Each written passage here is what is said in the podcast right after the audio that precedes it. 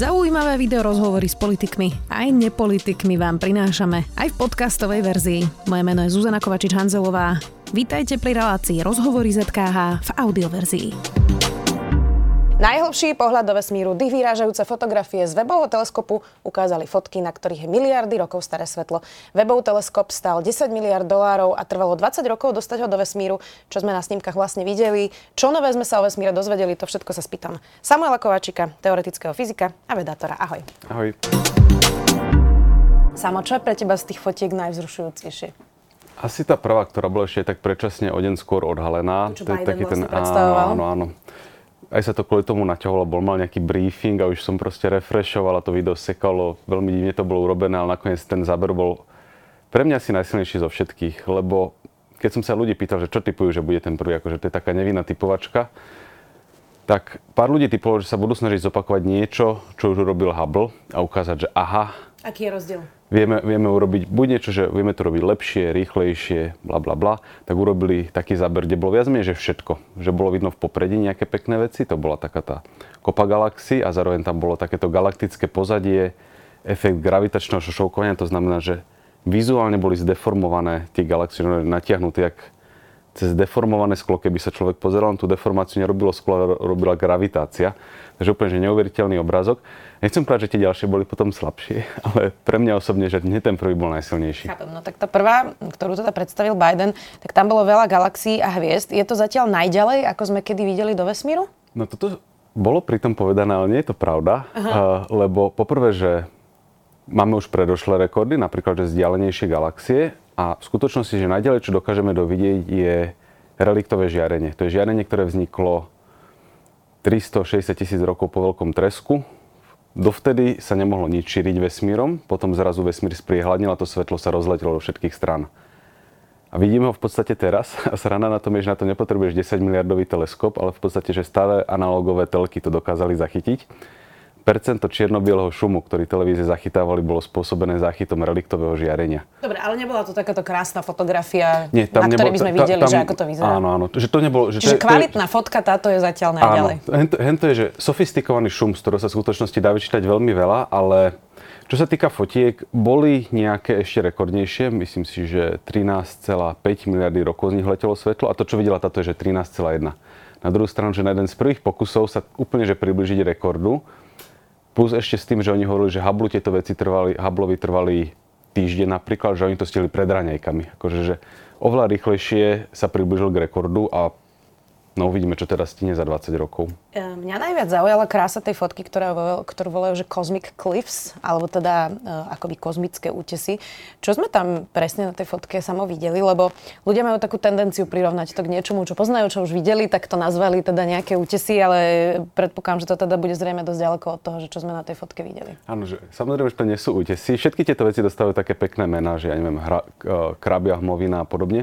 No a konkrétne tuto išlo miesto, kde sa v podstate rodia hviezdy, že je tam veľmi veľa plynu, nejaký prach, ktorý sa vplyvom gravitácie stláča a keď sa toho nastláča dosť, tak sa to zohreje a začne to potom naštartuje jadrové reakcie a vznikne z toho hviezda. Takže vlastne v tomto prípade sme sledovali, že rodisko hviezd, ktoré je v niečom problematické, lebo ten materiál okolo nich spôsobuje, že niektoré veci nevidíme, ktoré by sme tam chceli vidieť.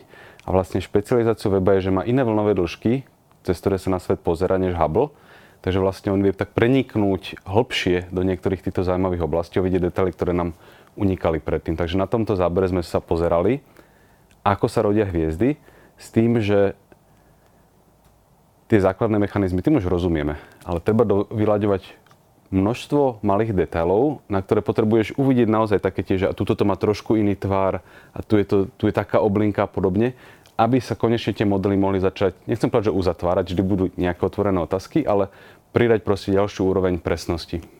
Um, je tam aj fotka Stevens Quintet, tam je teda na tej fotke aj čierna diera a som sa dočvi, čo dočítala, že teda je tam veľmi žiarivá, je to, hoci si čierne diery teda nepredstavujeme ako niečo, čo svieti.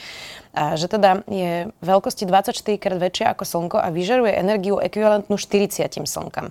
Tak toto už je tak trošku mimo chápania bežného človeka. A to vysvetlenie, ktoré som si prečítala je, oprav ma, ak hovorím blbosti, že čierne diery e, sú vlastne také, že messy eaters a že keď vlastne pohlcujú uh, tie, tie ostatné veci okolo seba, tak v nejakom bode okolo nich to môže ako keby žiariť pri tom pohlcení, ne, než to teda pojmu do seba. Dobre som to laicky vysvetlila? Mm-hmm. Ja, potom môžem sa ešte vrátiť k tomu bodu, že toto je najpolarizujúcejšia z tých fotiek, ktoré sa tam objavili, lebo sa ľudia hádajú, či to je kvintet alebo kvartet. Aha, okay.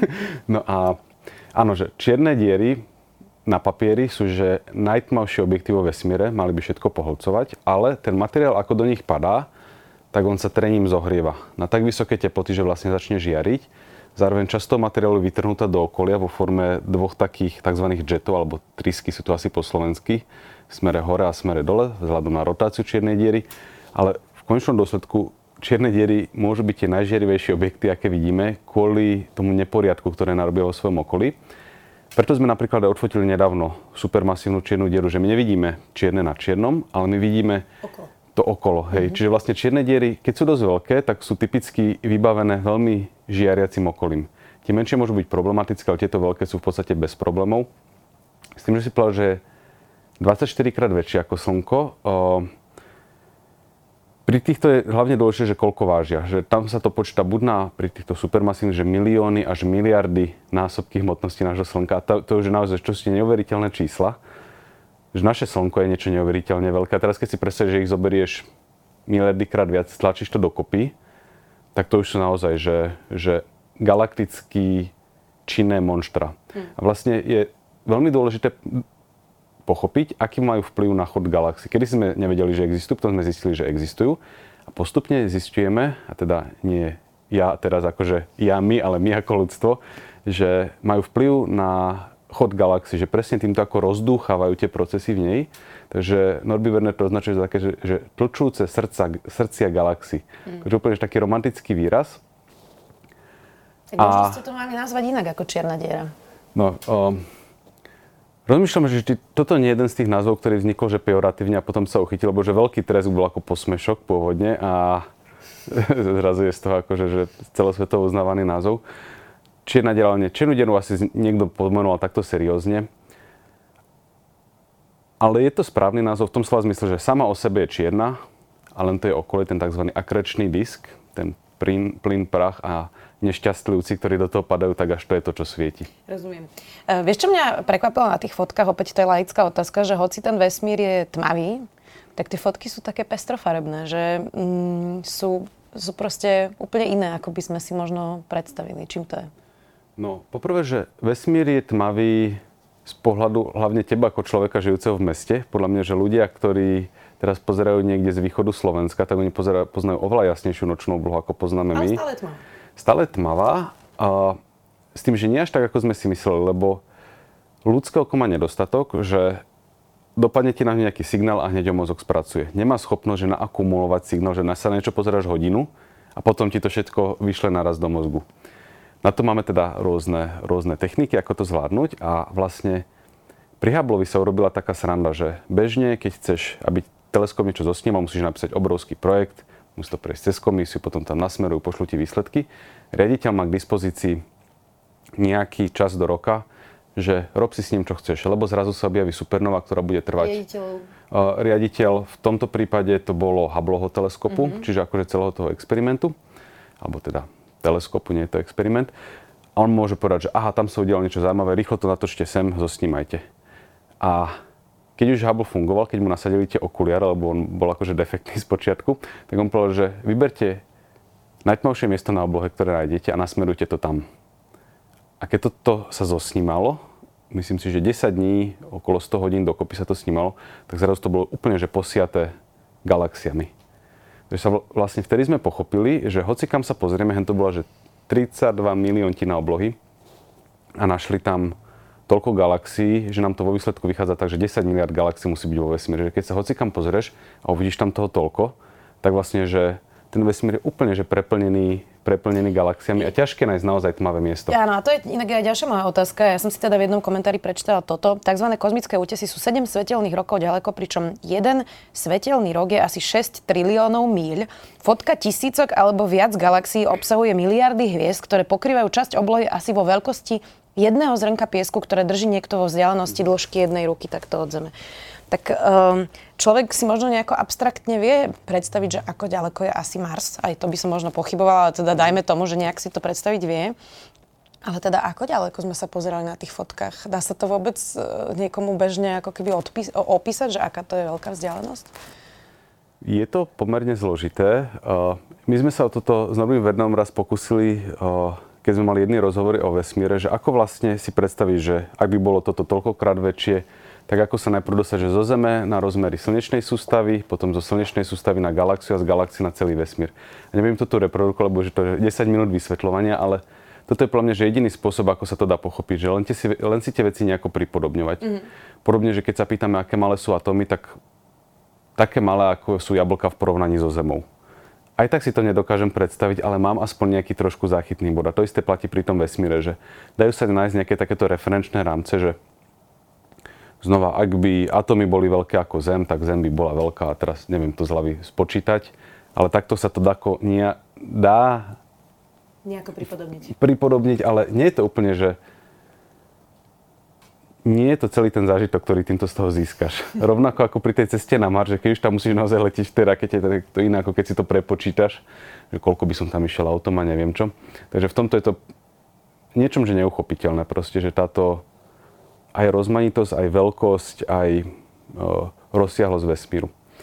Prečo hovoríme, že sa pozeráme miliardy rokov dozadu, že, že to je vlastne najbližšie, ako sme sa kedy dostali k pozeraniu sa do minulosti? No to už som raz povedal, že nie je to najbližšie, ale v podstate, že ty napríklad, že ty keď mi teraz niečo povieš, tak ja to nepočujem hneď, ja to počujem, neviem koľko, za stotinu sekundy, lebo tomu zvuku to chvíľku trvá. Rovnako ťa nevidím, ako vyzeráš teraz, ale ako si vyzerala pred nejakou nanosekundou, lebo znova tomu svetlu chvíľku trvá. Ak by slnko teraz zmizlo, tak 8 minút sa to ešte nedozvieme. Lebo to svetlo z neho stále putuje, putuje a potom by zrazu zhaslo a prepadla by panika na celej planete. No a čím vlastne sa ďalej pozeráme, tak tým sa viacej pozeráme do minulosti. S tým, že znova ľudia to občas trošku prežnú a povedia, že každá hviezda, ktorú vidíš na oblohe, už neexistuje. V skutočnosti takmer všetky hviezdy, ktoré vidíme voľným okom, sú vzdialené stovky, možno tisíce svetelných rokov, takže to všetko je vidno. Ale pozeráme sa do minulosti, že pozeráme sa, ako tá hviezda vyzerala v čase, keď tu bol, ja neviem, že stredovek, alebo keď e, sa budovali pyramídy a podobne. A je pár miest na oblohe, kde sa dajú vidieť objekty, ktoré sú vzdialené že milióny svetelných rokov a teleskopom teda dovidíme na miliardy svetelných rokov ďaleko. To znamená, že sa pozeráme na veci, ktoré, z ktorých svetlo k nám išlo, keď Zem neexistovala napríklad, alebo keď Slnko neexistovalo. Čiže vlastne to svetlo len veľmi dlho cestuje. My sme rýchlo museli vzniknúť, vyvinúť sa, postaviť teleskop, aby sme ho v posledný možný okamžik zachytili. V posledný možný okamžik je nejaká supernova alebo tak. Čiže teraz to vyzerá už dosť možno úplne inak. 100%.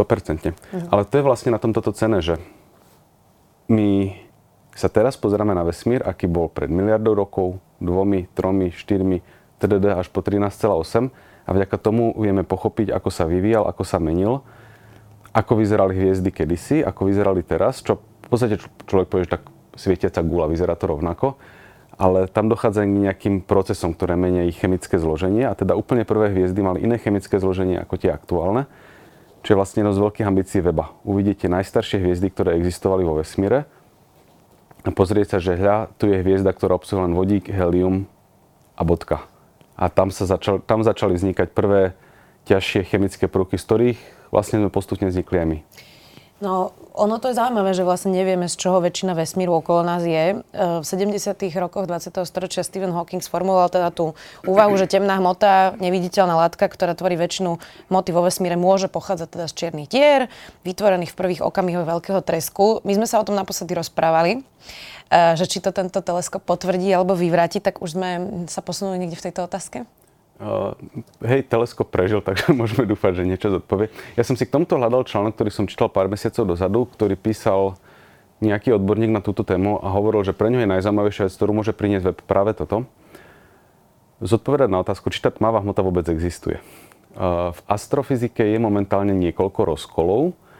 V dobrom slova zmysle, že nie, že by sa ľudia že byli kvôli tomu, ale hovoria, že Možno sú naše predstavy o tmavej hmote nesprávne, v skutočnosti neexistuje a chyba je v Einsteinových rovniciach, že len tie treba opraviť. A obe tie teórie, čiže teória s tmavou hmotou a teória s modifikovanou gravitáciou, celkom rozumne opisujú rôzne aspekty aktuálneho vesmíru, či keď sa pozeráme na veci teraz. Ale keď to vrátime v čase na ten počiatok, tak tam už sú tie teórie nekompatibilné.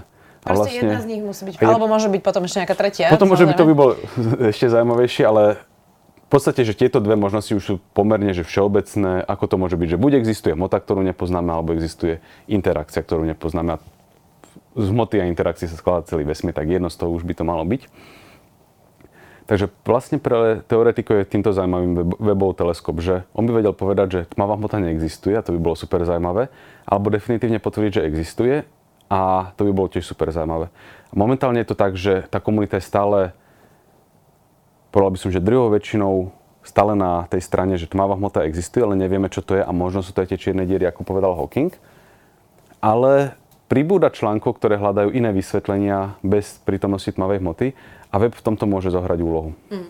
Objavíme vďaka webovmu teleskopu vo vesmíre život? Dúfam. Uh, to bolo vlastne jedný, jeden z tých prvých snímkov, ktoré ukázali. Bola exoplaneta s ľubezným názvom uh, VASP 96b.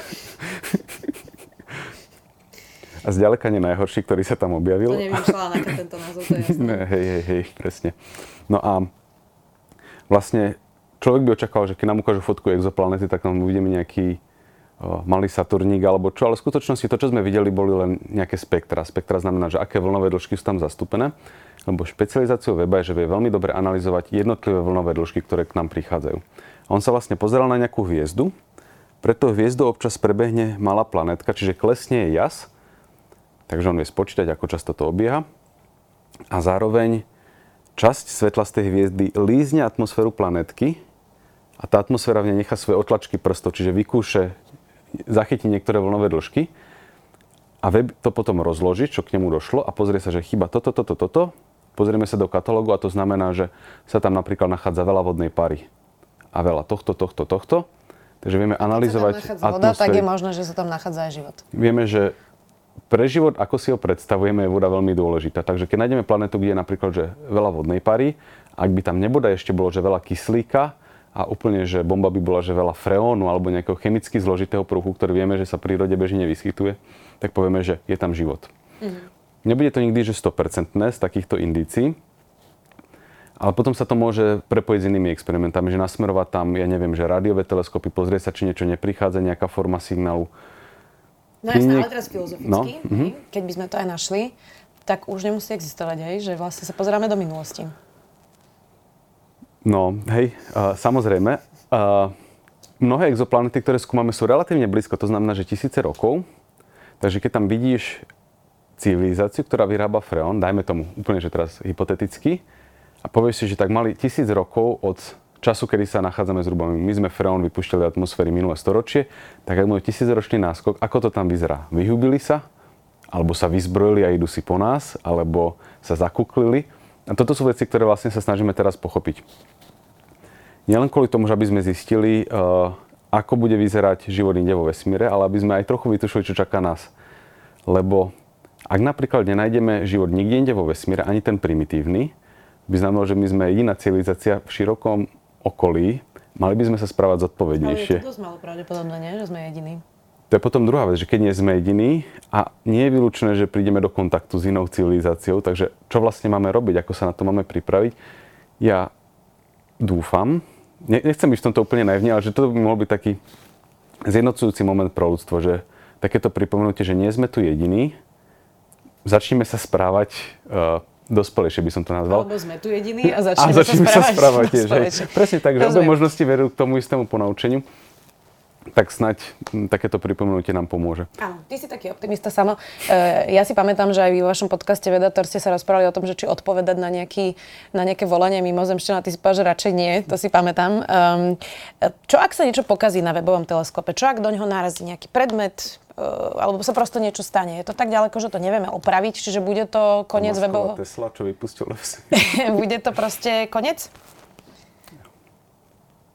Aktuálna odpoveď je, že áno, že ak by bol niečím výrazne poškodený webov teleskop, tak je to definitívny koniec misie, lebo sa nachádza veľmi ďaleko od nás, v tzv. Lagrangeovom bode, potrebuje byť dostatočne ďaleko od Zeme, aby Zem svojim žiarením ho ďako nemohla ovplyvniť, aby mohol byť pekne tienený od, od Slnka a podobne. Takže v podstate že neservisovateľný znova, že ja mám také malé percento v kutiku duše, že ak by sa predsa niečo pokazilo, tak sa zase nejakí uh, miliardári hecnú a povedia si, že namiesto Twitteru, nebudem menovať, že ktorý miliardári, že namiesto Twitteru si urobia proste, že misiu opraviť weba, aby si urobili reklamu. Takže nie je zase asi vylúčené, že, že by sa to dalo urobiť, že to je niečo, čo by fyzika nedovolovala. Momentálne to skôr, že financie nedovolujú. No a už sa mu stali nejaké galiby. Napríklad sa počíta s tým, že do ňoho budú narážať mikrometeority. To mm. nie je, že, že, že pingpongová loptička, tá by ho roztrieskala, ale že úplne, že zemiečka prachu v podstate, ktoré sa veľmi rýchlo môžu byť problematické. A existovali výpočty, že koľko do ňoho bude narážať takýchto mikrometeoritov a hneď za tuším, že prvý mesiac cca chytil väčšiu šupu, ako sa očakávalo a dosť to ľudí vyplašilo. Našťastie sa to dá vykompenzovať, ale znamená to minimálne, že možno sme mali nesprávne odhady toho, že aké mikrometeority lietajú v okolí toho bodu, kde sa on nachádza. Mm-hmm. Takže nie je teraz úplne vylúčené, že takéto šupy bude dostávať častejšie, čo by bolo problematické. Takže sa vlastne teraz dúfa v to, že toto bola štatistická anomália a nezničí ho to. Lebo na druhú stranu bol plánovaný cca na 10 rokov, ale cesta do toho bodu, kde je odparkovaný, sa podarilo urobiť tak dobre, že ušetril veľmi veľa paliva a mohol by operovať možno až 20 rokov. Podobne ako Hubble výrazne nadsluhuje, tak v podstate aj web, ak ho tam teda mikrometeority nerozframforcujú, tak by mohol operovať dlhšie, sme ako sme už, čakali. Jasné, my sme to už hovorili minule, že prečo vlastne to trvalo tak strašne dlho, aj teraz nechcem, aby to tak znelo, lebo ja samozrejme, mne by to trvalo toľko dlho, že by sme žiadny weboteleskop nemali, ale, eh, ale teda nakoniec sa stalo 20 krát viac ako malo, 10 miliard dolárov a trvalo to 20 rokov. Takže prečo, keď na tom robili naozaj najväčšie mozgy, ktoré máme, to trvalo 20 rokov? Akože jeden, z, jeden z tých aspektov je, že tým, že neservisovateľný, všetko treba urobiť tak, aby to na 100% vyšlo bez problémov. Žiaden raketoplán, ktorý by to išiel opraviť ako Habla, nemáme k dispozícii. To božne taký, ktorý by doletel tam. Takže keď máš požiadavku, že všetko musí ísť na 100%, tak to treba veľa testovať. On sa napríklad pri testovaní poškodil. To je dobré, že sa to stalo, no keby sa mu to stalo už pri lete, tak dovidenia. Takže on sa vlastne výrazne testoval, kde sa zisťovali nedostatky a tie nedostatky veľmi dlho trvá, kým sa opravia a znova sa musí všetko testovať. S tým, že znova tým, že všetko musí na prvýkrát výjsť, tak uh, radšej nech to trvá proste o 5 rokov viacej, ako po 10 rokoch zaseknúť misiu. Samozrejme bol problém, že kto to zaplatí, uh, ale tuto sa tak na to pozera, že aké to bolo drahé, ale tie peniaze neboli vyhodené, neboli naložené s ním, že si ich zobral do kufriku a teraz ich tam má. do výskumu. Bol teda do výskumu, kde je obrovská návratnosť. Čiže v skutočnosti ono sa na to treba pozerať ako na investíciu, takže správna otázka by nemala byť, či to stálo až moc veľa, ale že či tie peniaze sa nedali do iných technologických oblastí investovať. A to už je potom podľa mňa, že menej presvedčivý argument, že to bolo predražené.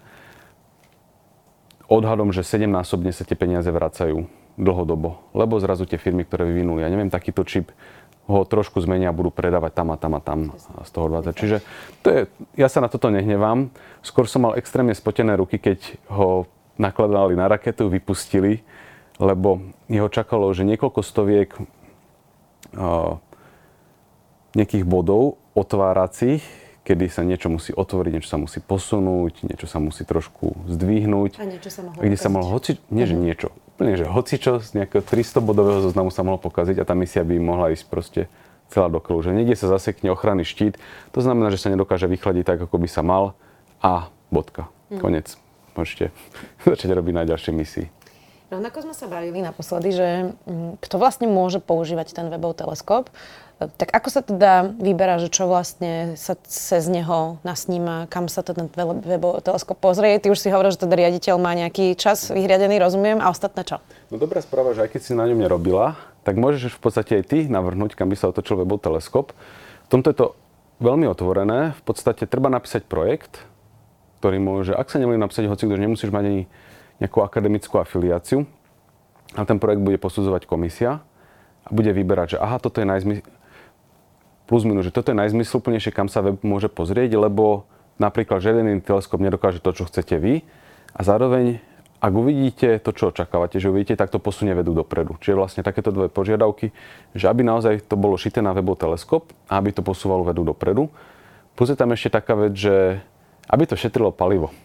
Že keď majú na výber 10 misí a majú vybrať 5, tak tých 5 misí nejako pasuje dokopy, že aby čo najmenej musel medzi tým manévrovať. Takže sú tam nejaké ekonomické aspekty, ale sú skôr sekundárne. Nie? To sa dá naplánovať na dva roky, že na, v tomto spektre sa pozrieme na to, to, to, to, to, Myslím to, to, si, že, každý, sa že každý, rok by sa, každý rok by sa mali otvárať tieto, táto komisia návrhom. Mm-hmm. S tým, že potom tie dáta sú verejne dostupné. Takže keď je niekto nenavrhne, tak vlastne môže zobrať a že aha, toto si vypýtala iná skupina a my sme tu našli túto zaujímavú vec. A hovorí sa samozrejme, že je 5 vecí, ktoré dúfame, že web objaví, ale najzaujímavejšie budú tie, ktoré čo netušíme, že by mohlo objaviť. Že tam je taký ten feedback loop, že niečo zistíme a zrazu dostaneme nápad, že aha, tuto sme objavili niečo, čo sme si predtým nevšimli, pozri sa tam, preskúmaj to lepšie. Takže taká spätná väzba tam bude a akože aj pri Hubbleovi sme čakali, čo objaví, objavil to, ale jeho najväčšie objavy boli úplne že neočakávané a tak to bude asi aj v prípade weba. Mm, vieš si predstaviť, že by si sa prihlásil ty s nejakým projektom, kam sa pozrie webový teleskop? Takmer 100% nie. Uh, ja ako teoretický fyzik som bol úplne že chránený od týchto vecí. Uh, niektoré veci, ktoré ma ale teraz začali zaujímať, sú už také, že si viem predstaviť nejaké pozorovania, ktoré by mi boli užitočné, ale sú to akurát také, ktoré web nebude robiť veľmi dobre. Navrhoval sa teraz teleskop, ktorý by tieto veci vedel pozorovať. V podstate ide o spomalenie svetla, ktoré letí prázdnym priestorom. Na toto web nie je dobrý, iný teleskop by mohol byť, takže prvýkrát v mojej fyzikálnej kariére musím rozmýšľať nad takými vecami, že ako by sa veci, ktoré skúmam na papieri, dali aj pozorovať, takže sa človek nakloní hore a začne sledovať, čo prichádza z oblohy. Posledná otázka samo. na stupnici od 1 do 10, ako je toto pre teba vzrušujúce alebo pre fyzikov vzrušujúce? 10 je najviac. Uh, 10 je najviac, ale akože mám že tri rôzne odpovede, uh-huh. lebo Napríklad, že pre mňa ako teoretického fyzika, že nečakám, že sa z webového teleskopu, ak to nebude tá tmavá hmota, dozviem niečo, čo by výrazne ovplyvnilo priamo môj výskum. Takže z tohto ohľadu to nie je teraz také, že by som si každý deň refreshoval stránku na si a pozeral, čo odtiaľ vypadne, že z tohto prakticky že nezaujímavé pre mňa. Tam, že dva. Kvôli tej tmavej hmote. No ale na druhú stranu, že pre astrofyzikálnu komunitu, i, tak pre jej veľkú časť sú toto úplne že enormne zaujímavé veci na štýl, že 8 až 10 podľa toho, čo tí ľudia robia. A pre niektorých je to naozaj, že nová éra. Tak ako Hubble priniesol novú éru, éru astrofyziky a astronomie, tak aj web ju prináša. A pre týchto ľudí je to úplne, že cutting edge vec, jednoznačne progresívna a posúvajúca ich oblasť dopredu. A tá tretia odpoveď je taká ľudská, že aj keď som si všimol, že keď som začal dávať, ja neviem, na Facebook a na Instagram tie prvé fotky z weba, tak veľa ľudí to komentovalo na štýl, že aké úžasné veci dokážeme ako ľudstvo a pritom tu máme vojnu hneď za hranicami a podobne. Že toto je taký jeden z tých... Toto som presne povedal pri tých marťackých misiach pred rokom, keď som tu u teba bol, že taký ten div sveta, že veľké množstvo ľudí sa spojilo, dokázalo niečo, čo by sme donedávna považovali za nepredstaviteľné, že sa dá urobiť a v ľuďoch to oprávne vyvolalo úžas a také zamyslenie sa, že také dokážeme toto, prečo robíme také tie veci, za ktoré sa treba hambiť.